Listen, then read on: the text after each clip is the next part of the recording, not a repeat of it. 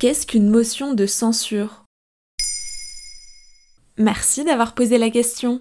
Le 25 octobre 2022, la NUP, Nouvelle Union populaire économique et sociale, a déposé à l'Assemblée une motion de censure.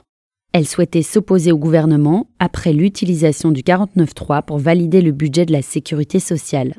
Le 49.3 est un article de la Constitution qui permet au gouvernement de passer un projet de loi en force, contournant ainsi l'avis du Parlement. C'était par ailleurs la troisième tentative de motion de censure de la NUP, mais faute d'un soutien suffisant des autres députés, ce fut un échec. À quoi sert cette initiative?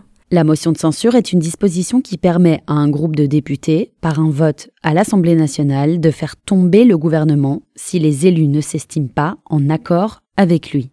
En l'occurrence, la NUP conteste l'usage du 49-3. À gauche comme à droite, des personnalités politiques parlent d'un déni de démocratie. Même le Rassemblement national a utilisé ces termes. Et comment déposer une motion de censure? Il faut tout d'abord au moins 10% des membres de l'Assemblée nationale rien que pour déposer la motion de censure, soit 58 députés de l'Assemblée. Chaque député peut déposer au maximum trois motions par session parlementaire. Après deux jours, très précisément, s'ouvre un débat suivi d'un vote.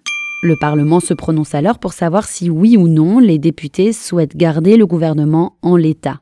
Si la majorité des députés, c'est-à-dire 289, votent contre, alors le gouvernement doit démissionner. Et depuis quand cet outil est-il utilisé? C'est un dispositif fréquemment utilisé mais rarement fructueux. Depuis 1958, une seule motion de censure a été adoptée.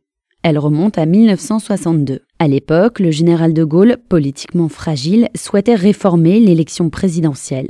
Jusqu'alors, le président était élu par des grands électeurs. De Gaulle souhaitait instaurer le suffrage universel pour tous les citoyens et leur permettre de choisir directement leur président.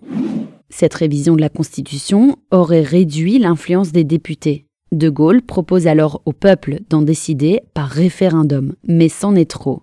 Les députés déposent une motion de censure votée à la majorité. Le gouvernement de Georges Pompidou démissionne.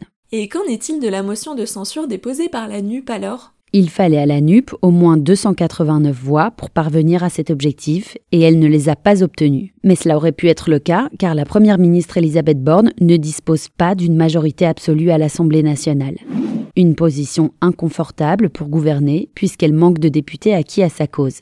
Et en plus de ça, les trois plus gros groupes d'opposition ont à eux seuls assez de députés pour déposer une motion de censure. Le Rassemblement national, la France insoumise et les républicains comptent chacun 89, 75 et 62 députés. Le scénario n'est donc pas à exclure à l'avenir, mais l'enjeu ce sera plutôt de pouvoir se mettre d'accord à trois autour de la motion de censure. Et contre toute attente, le 25 octobre 2022, le RN s'est rallié à la cause de la NUP et a soutenu la motion de la gauche. Voilà ce qu'est une motion de censure. Maintenant, vous savez, un épisode écrit et réalisé par Johannes Cincinnatis. Ce podcast est disponible sur toutes les plateformes audio, et si cet épisode vous a plu, n'hésitez pas à laisser des commentaires ou des étoiles sur vos applis de podcast préférés.